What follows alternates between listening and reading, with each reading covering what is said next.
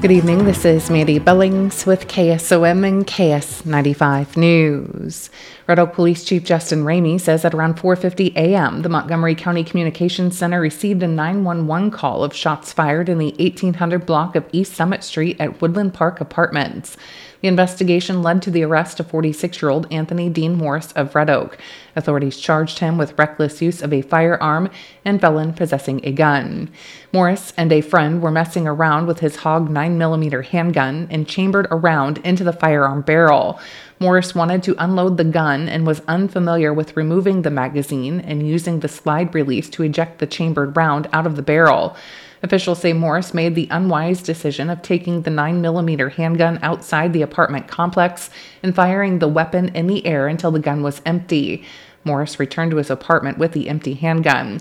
Officers located Morris in the apartment, took him into custody, and transported him to the Montgomery County Jail. Police seized the gun.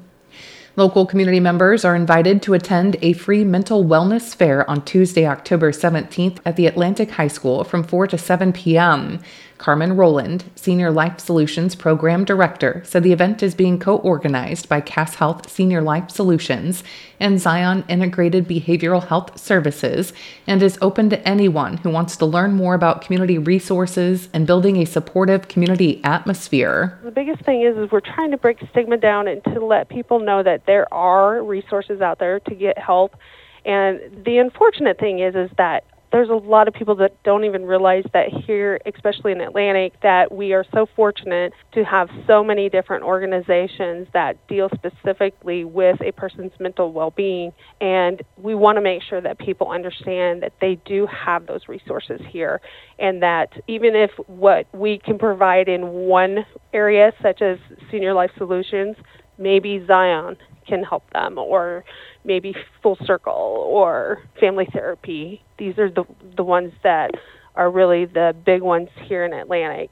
There's also other private ones as well, but we want to get that out there. We want to break that stigma and we want to make sure people understand that there is help if they need it. The evening will be offered as a come and go event, and the public is invited to stop by at their convenience to learn all about local resources and make connections.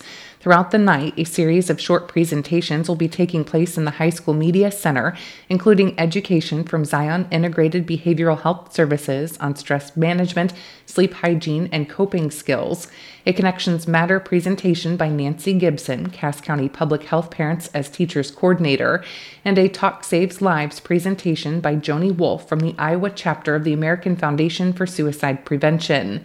Mental health was identified as the top health need in Cass County in the 2021 Cass County Community Health Needs Assessment. And these local presenters and partners are excited to share the many resources and programs they offer to address this important topic. The Audubon County Board of Supervisors discussed increasing the setbacks for the future wind turbine project near Brayton. Audubon County Supervisors Chairman Doug Sorensen received several requests to increase the setback between the turbine and the dwelling. He says they discussed this last week and are trying to determine the rules. As supervisors, we represent the residents of Audubon County. We don't represent Apex. And we want to be fair to everybody. We want to be fair to the landowners who want turbines. We want to be fair to the people who really don't want to be close to them. Uh, I guess I welcome and invite public input on what this number ought to be. Sorensen says it will be up to the Planning and Zoning Commission to make any changes to the setbacks. The setback in Audubon County is currently 1,000 feet. The previous project was 1,200 feet, the standard throughout Iowa. The supervisors have received requests to go as high as 2,500 feet. The item will be on next Tuesday's agenda. The meeting starts at 9 a.m. in the supervisor's room in the Audubon County Courthouse. The sign up has started. Construction will begin in 2027 28. Iowa's 2023 Best Breaded Pork Tenderloin is in the Carroll County city of Manning. The Iowa pork producers presented the 21st annual award to Cliffs Place on Thursday. A Cliffs Place tenderloin starts with six ounces of pork sliced from a never frozen boneless loin and tenderized to achieve the desired texture and thickness. Hand breaded to order, the meat is dredged through a mixture of flour and flavor crisp chick on the run, fine grind seasoned breading, dipped in buttermilk and coated a second time in the dry flour before deep fried to a golden brown. It is served with pickles on a Rotella's Italian bakery bun and halved for easier handling.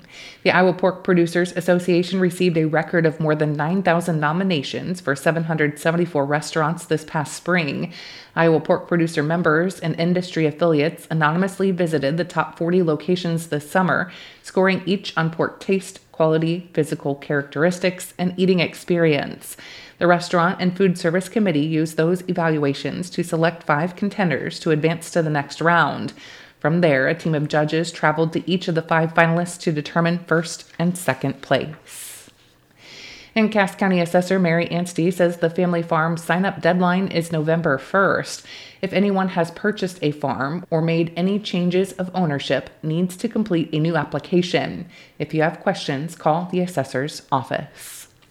More news online at westerniowatoday.com. I'm Mandy Billings with KSOM and KS95 News.